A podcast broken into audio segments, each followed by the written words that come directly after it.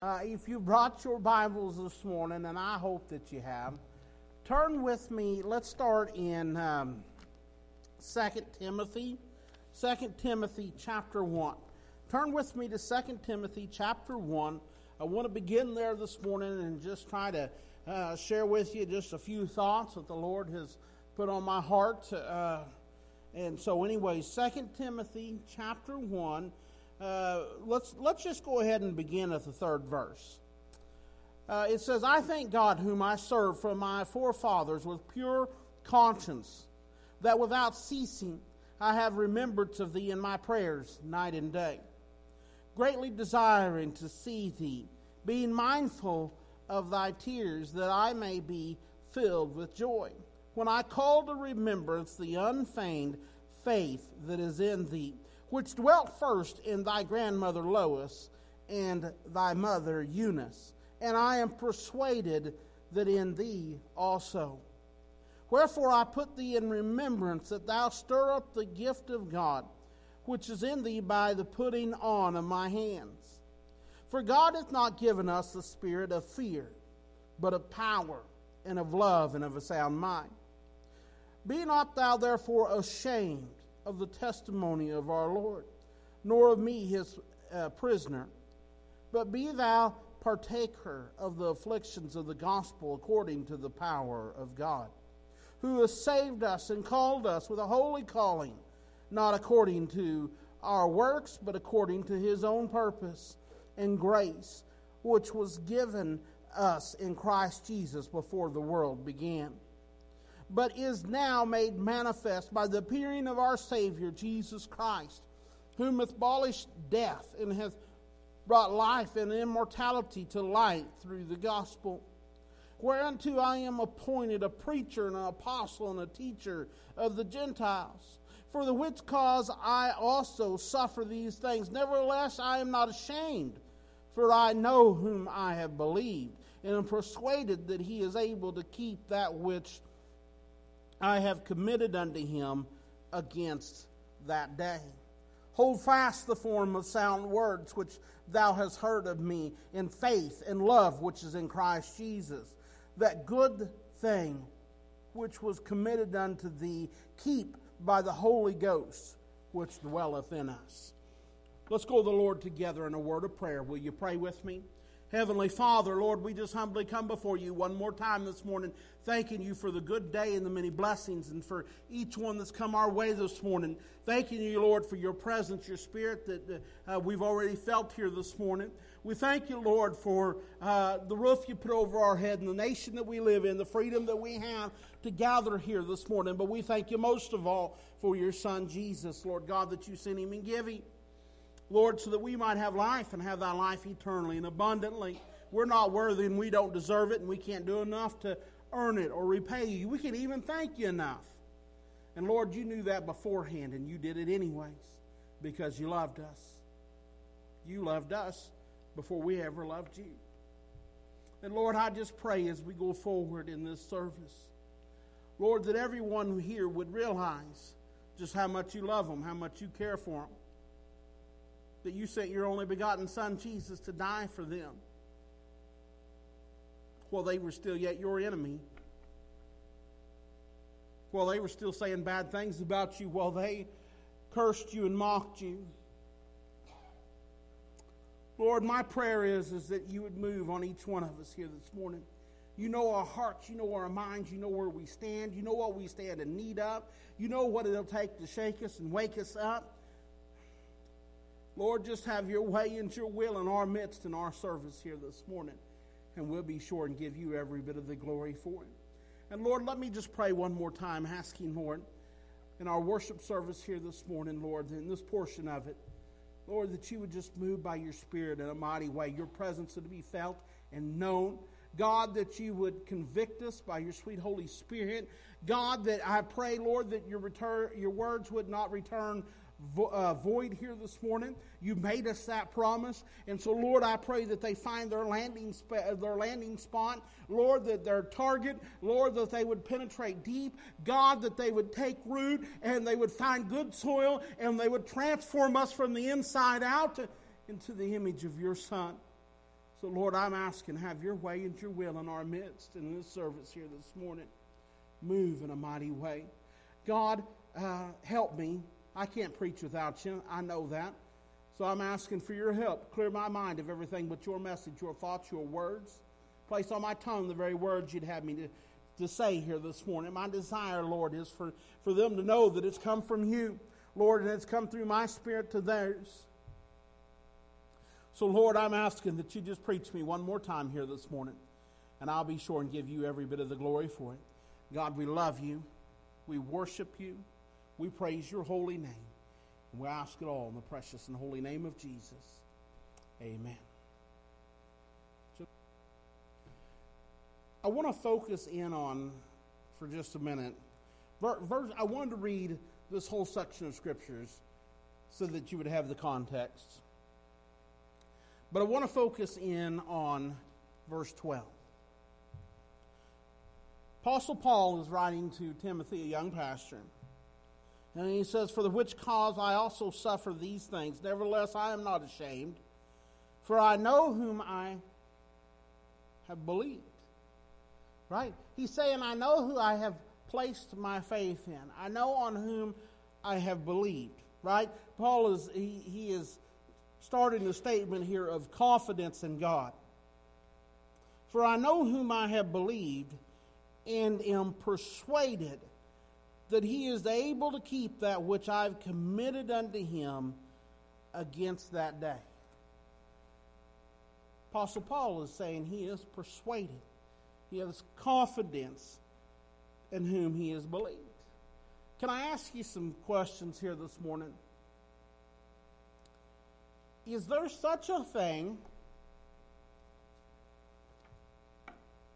Is there such a thing as being saved but not being sold out? Is that possible? Is that a real thing? Can you, let me word it this way. And Mike, I promise, me and Mike had a conversation before church. This ain't got nothing, this isn't because of our conversation. These thoughts was what God had already given me. My notes was already made. Can you be saved but not really lo- live like it? Can you be saved but not live like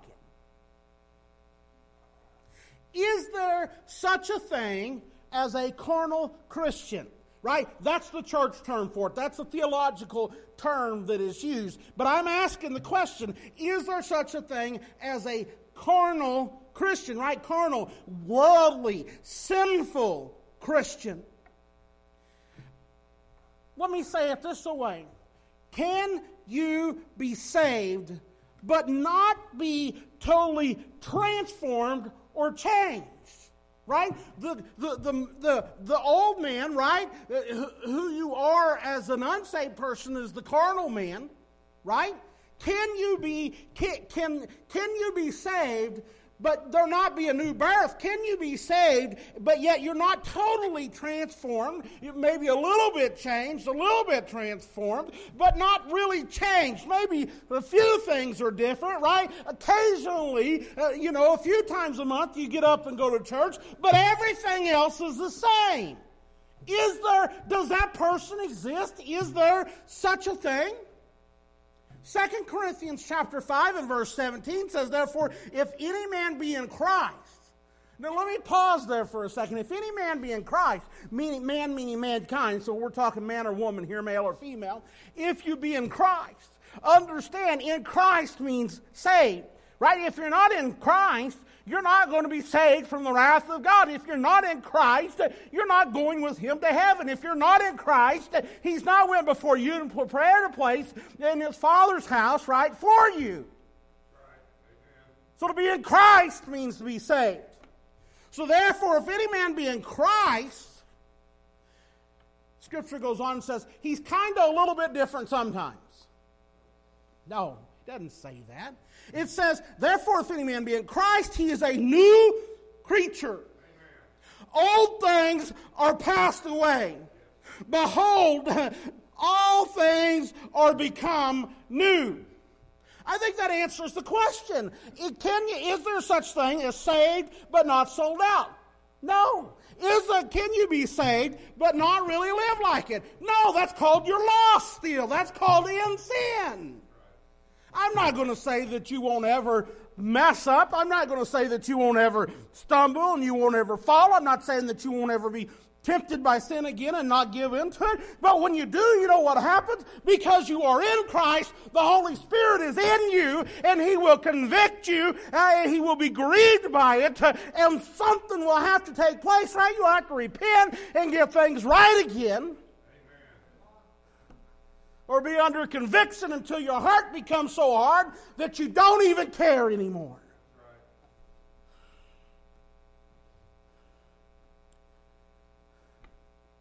Listen to me. I played around. Oh man, I don't even know if played around is the right word.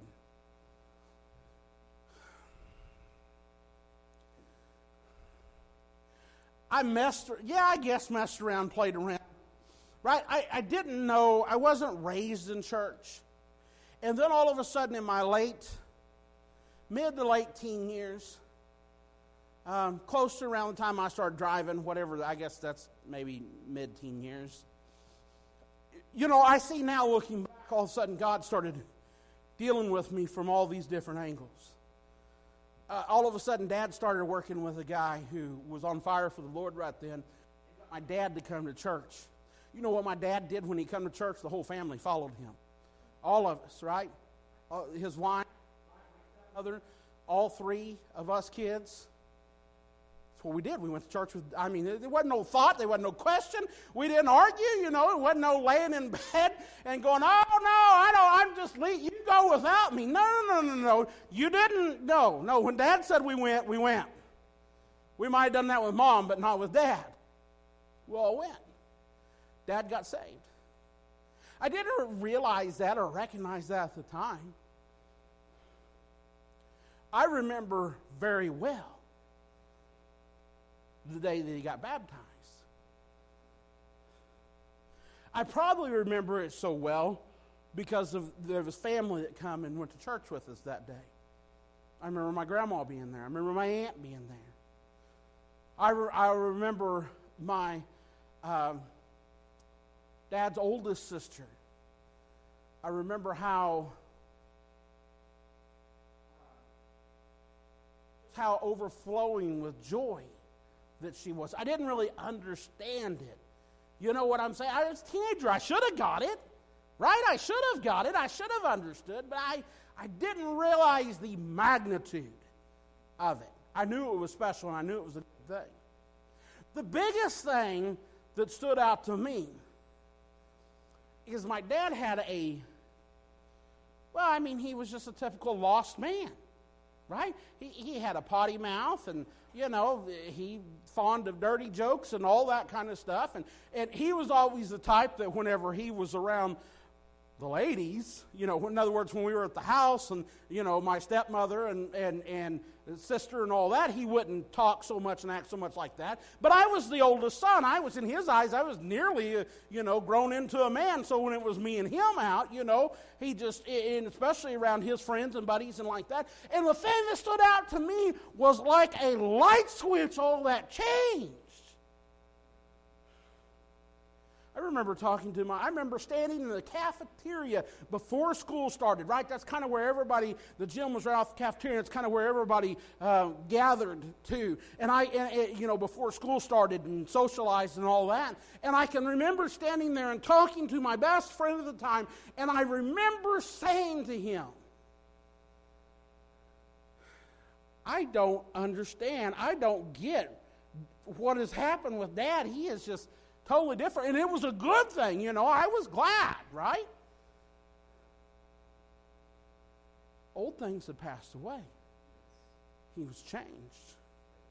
And you've heard me talk about and testify, and, and, and unfortunately, there were some bad things that happened later on, and he, he fell away from the Lord. But, anyways, my point was, was the witness, the testimony to me right? If all that would have ever happened was he made a trip to the altar and then a week or two later he got dunked, I probably wouldn't remember any of that.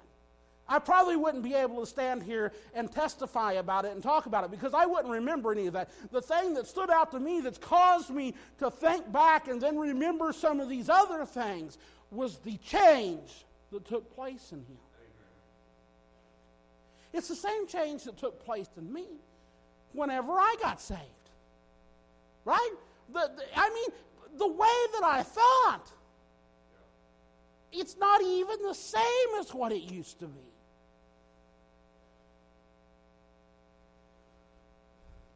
So, can you be saved and not be changed? Not according to the Word of God, you can't.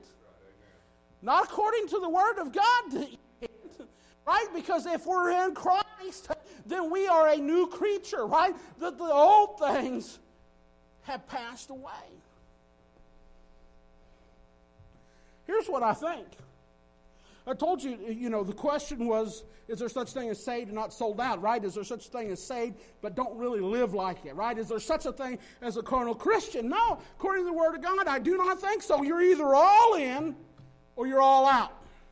You're either all in Christ or you're all out of Christ. You're not halfway in and halfway out. You're either fully persuaded. Paul was fully persuaded. You're either fully persuaded or not at all. Jesus either has all of you or he has none of you.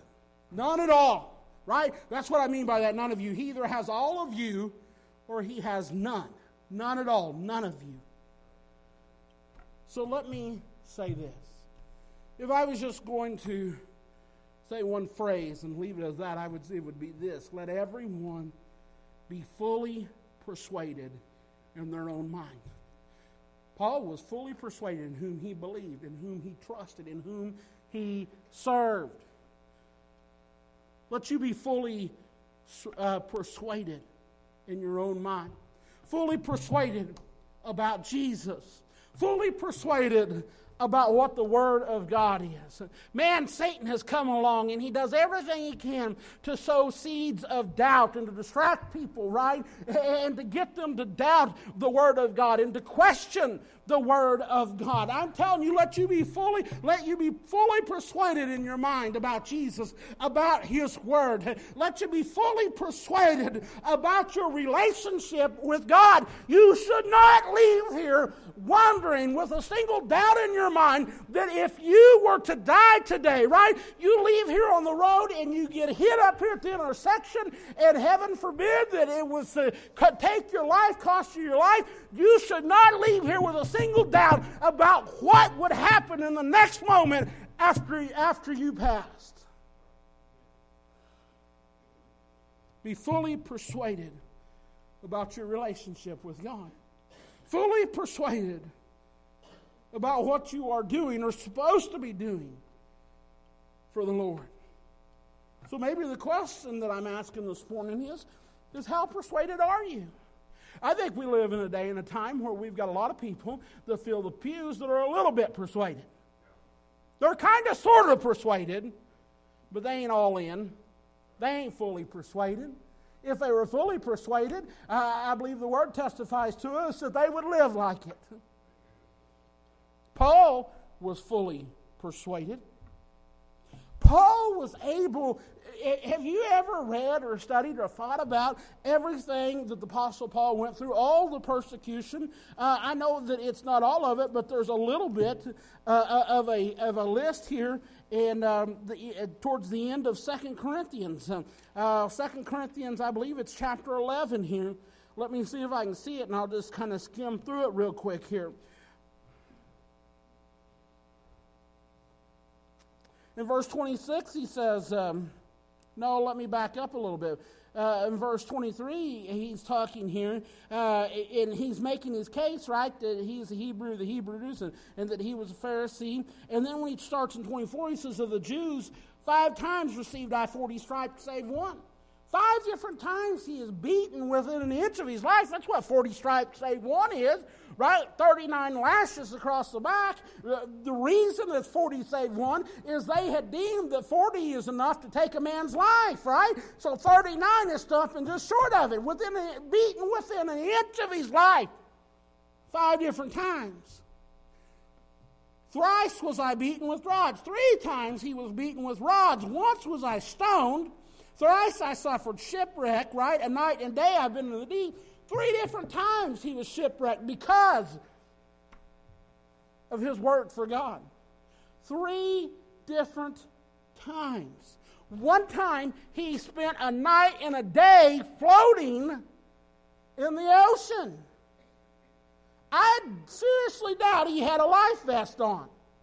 I seriously doubt that he had one of them little uh, white round rings uh, uh, that you think about back in the old days of the Navy, right? They didn't have things like that. Maybe, maybe there was a couple boards he could hang on to, but a day and a night he floated in the ocean in journeys often, in perils of water, in perils of robbers, in perils of my own countrymen, in perils of the heathen, in perils of uh, in the city, in perils in the wilderness, in perils in the sea, in perils among false brethren, and weariness and pain, uh, painfulness, and watchings often, and hunger and, and thirst, and fastings often, and cold and nakedness.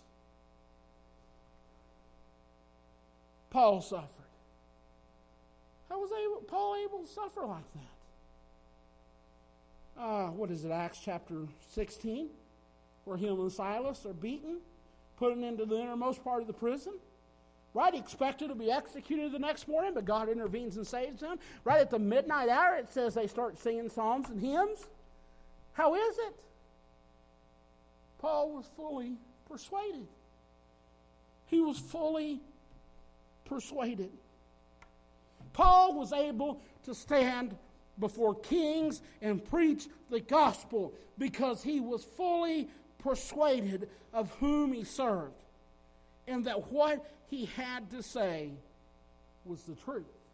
He was fully persuaded that what he was saying was right, that it was the truth because it didn't come from him, right? It come from the word of God. It come from the mouth of God, right? It come from him from God himself.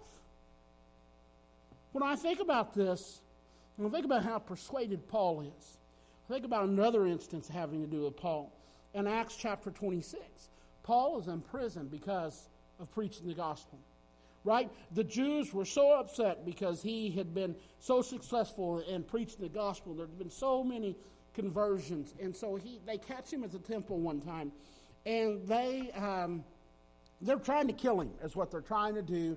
The Roman soldiers interfere. They take him prisoner. He's held for prisoner for over two years, right? Uh, they, uh, whenever he's being transferred, uh, they're trying to lay in the dark, right, and have a sneak attack and, and, and, kill him while he's being transferred. They try to trick the authorities uh, into transferring him again so they can take another shot at trying to kill him. Uh, he, he's eventually uh, sent as a prisoner on a ship to Rome in order to make his case before Caesar. He's made his case before governors, before kings, uh, before the high priest. Uh, it's all because of his testimony of Jesus Christ. And so you get in Acts chapter 26 and verse 21. He is speaking to King Agrippa, grandson of, uh, of Herod. And, it sa- and he says, and it says there, for these causes, Paul is speaking, for these causes, the Jews caught me in the temple and went about to kill me. Having therefore obtained help of God, I continue unto this day, witnessing both to small and great, saying none other things than those which the prophets and Moses did say should come. That Christ should suffer, and that he should be the first that should rise from the dead, and should show light unto the people and to the Gentiles. And as he thus spake for himself, Festus, now Festus was the governor, said with a loud voice, Paul, thou art uh, besides thyself. Much learning doth make thee man." Right? So he's there testifying again. He's told his story to King Agrippa and to, uh, the, and to the governor, Festus. And Festus loudly interrupts and say, Boy, you have lost your mind, right? You're going crazy. And in verse 25, Paul responds, But he said, I am not mad, most noble Festus, but speak forth the words of truth and soberness. For the king knoweth of these things, before whom also I speak freely. For I am persuaded that none of these things are hidden from him. For this thing was not done in a quarter, in a corner. King Agrippa, believest thou the prophets? I know that thou believest, right? Remember, that's who he's testifying. That's who he's talking in front of. Is Agrippa. And he's saying, Do you believe this? And he's saying, I know that you believe what I'm saying. Then Agrippa said unto Paul, Almost thou persuadest me to be a Christian. And Paul said, I would to God that thou uh, that not only thou, but also all that hear me this day were both almost and altogether such as I am, except these bonds. Paul had just given his personal testimony. And then he used that as a launching pad and he preached Jesus to these guys. And King Agrippa says there that he is almost persuaded to be a Christian. Think about that. Almost persuaded to be a Christian. He wasn't persuaded, and we have no record that he ever was later on either. So we just have to go with what the Bible tells us here. He was almost persuaded. How do you think he feels today, knowing how close he came to getting saved? But instead, he is suffering in eternal torment. Do you not know that this day that I just read you a little bit about goes through his mind continually over and over and over again? Well, that itself is also, i I'm sure, a great torment for him. Almost thou persuadest me. Right? I'm sure he was thinking, almost, but, but there's some sin. But there's some things that he don't want to give up. Some things that he don't think that he can live without. Some things that he don't think that he can stop doing. There's an example of a man almost persuaded. Can I give you an example of a man fully persuaded? How about Noah? Noah was a man that was fully persuaded, right? Genesis uh, chapter 7, verse 5 says, And Noah did according unto all that the Lord commanded him, right? He, he done everything God told him to because he was fully persuaded in whom he believed. He would have had to be in order to do what God had asked him to do. Right? Have you ever thought about that? I mean, we come to a place, right, in time where the world is so wicked. The Bible says God repented that He'd made man, right? Or repenteth that He made man. In other words, God regretted even making man because man had become so wicked in all of his thoughts and his deeds, right? So evil and so wicked. But it says that Noah was a man that found grace in God's eyes. And so God decided that He was going to destroy the earth wipe it clean, start over again. So, Noah, the Bible tells us in, I believe it's first chapter 2, um, maybe it's Second Peter chapter 3. But, anyways, it talks about Noah being a preacher of righteousness. Now, I don't know exactly how this deal went down, right? I, I mean, I know what the scripture tells us, but uh, beyond that, I just have to kind of speculate in the details a little bit, I guess. And it seems to me, when you go back to Genesis chapter 6 and you begin to read that, maybe it was a 120 year period that Noah uh, was building the ark. It doesn't say that Noah's boys helped him build the ark, but I kind of assume they probably did, right? I know.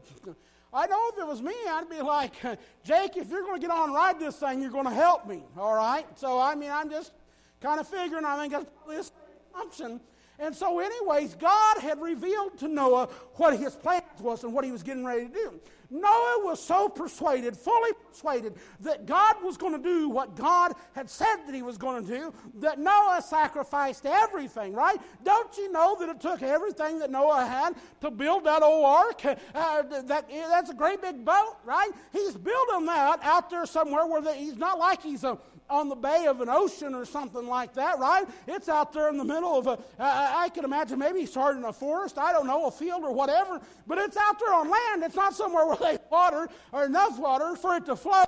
He's building that thing, and can you imagine, right? People around after a while are going to take notice to what old Noah is doing. It's not going to be long where he goes from old Noah, or Noah's a good old boy, to crazy old Noah. He's building that boat another building and they're going along. And I think the boys are helping. And it ain't long until they say, you know what, it's bad enough that Noah has lost his mind and he's building that boat, but he sucked his kids in with him too on it. He's got them going. Now, I don't know how it went. It says he was a preacher of righteousness. How can you be a preacher of righteousness and not preach? I think Noah preached. I do. I think he warned them.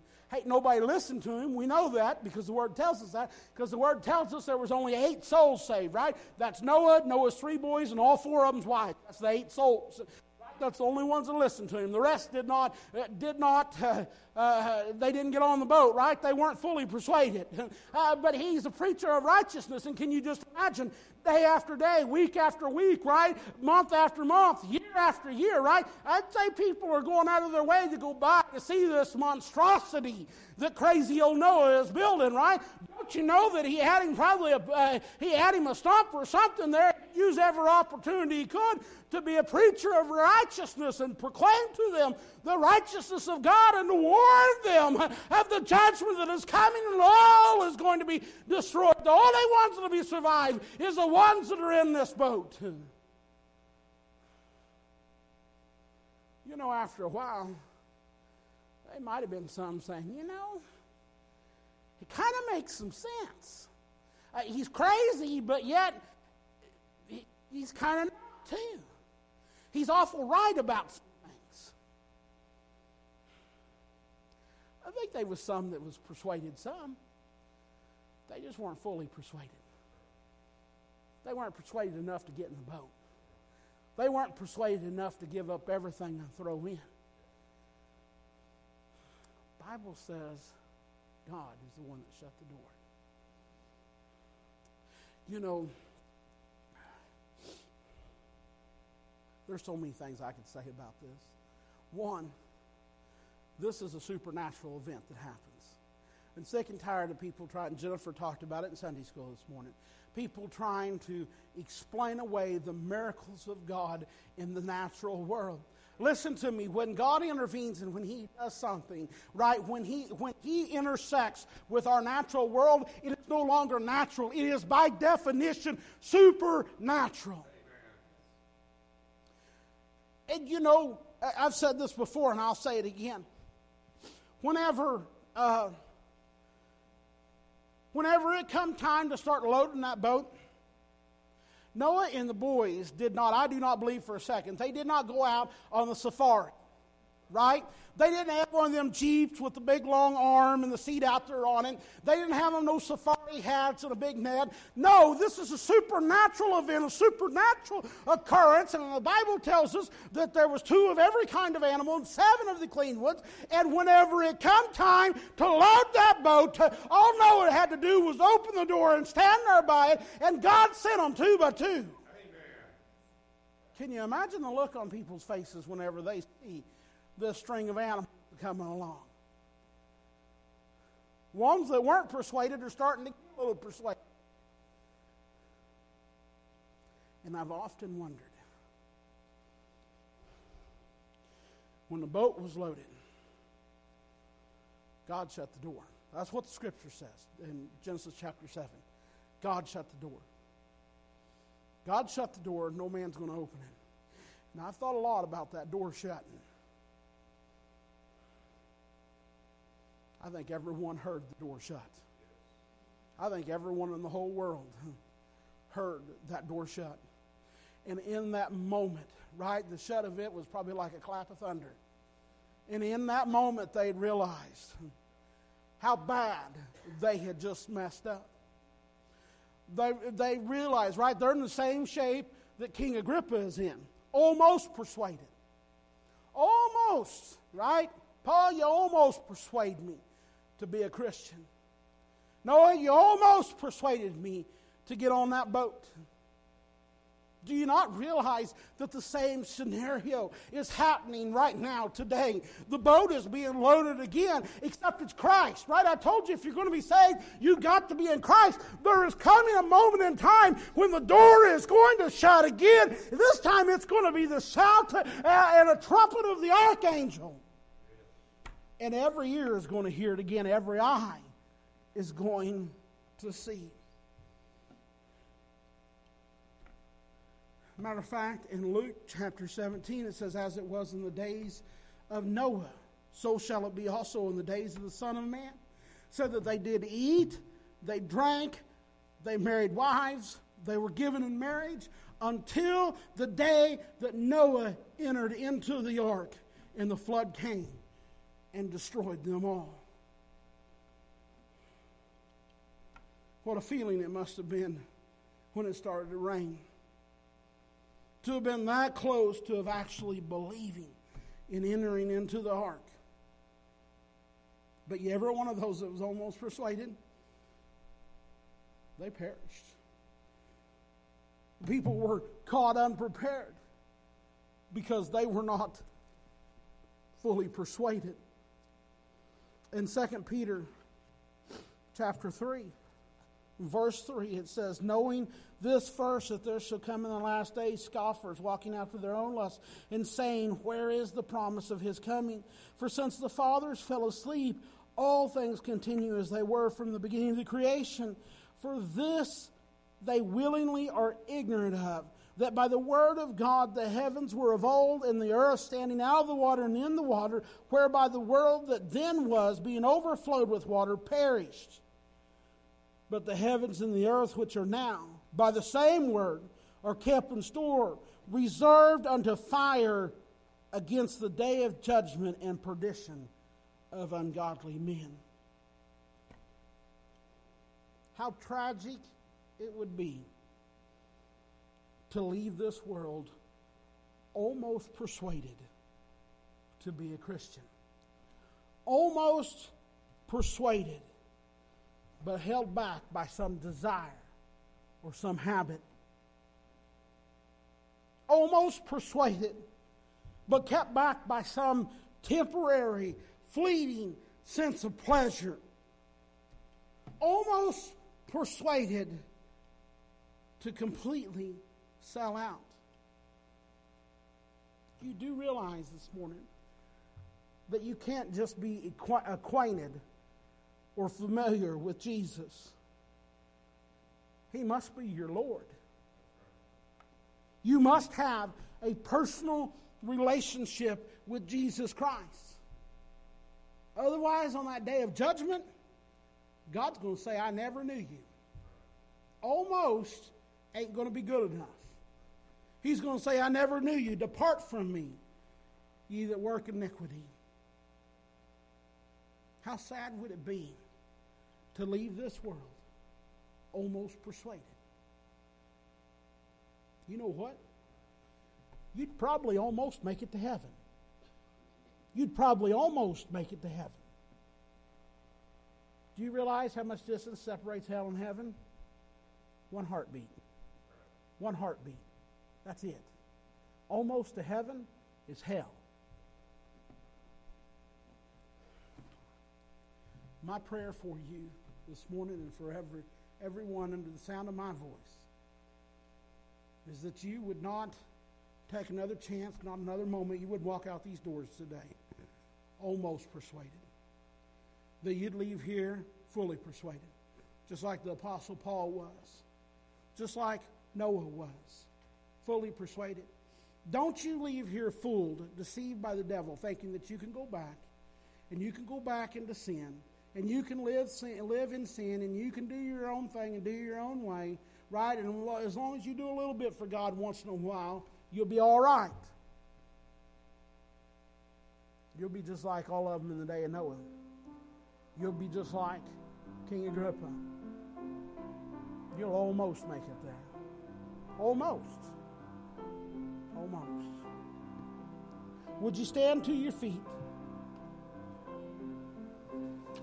I want to open the altar and I want to give you an opportunity to come this morning. If the Spirit of God is dealing with you, would you come this morning? If you've got a need, if you've got a burden, would you come this morning? Whatever it is, maybe you realize this morning for the first time you're not where you ought to be. You're not where you need to be. Would you come this morning? Maybe there's somebody that's on your heart, right? Maybe you got a burden for somebody that you know. You know they're not where they need to be. Would you come and pray for them? Whatever the need is, whatever the burden is here, don't miss this opportunity. And if it's you, I'm begging you, stop worrying what other people think. It don't matter what they think. It all that matters is what God thinks. Would you come this morning? Would you step out in faith? Would, would, would you be willing to throw it all away to come and to follow Jesus? Would you come?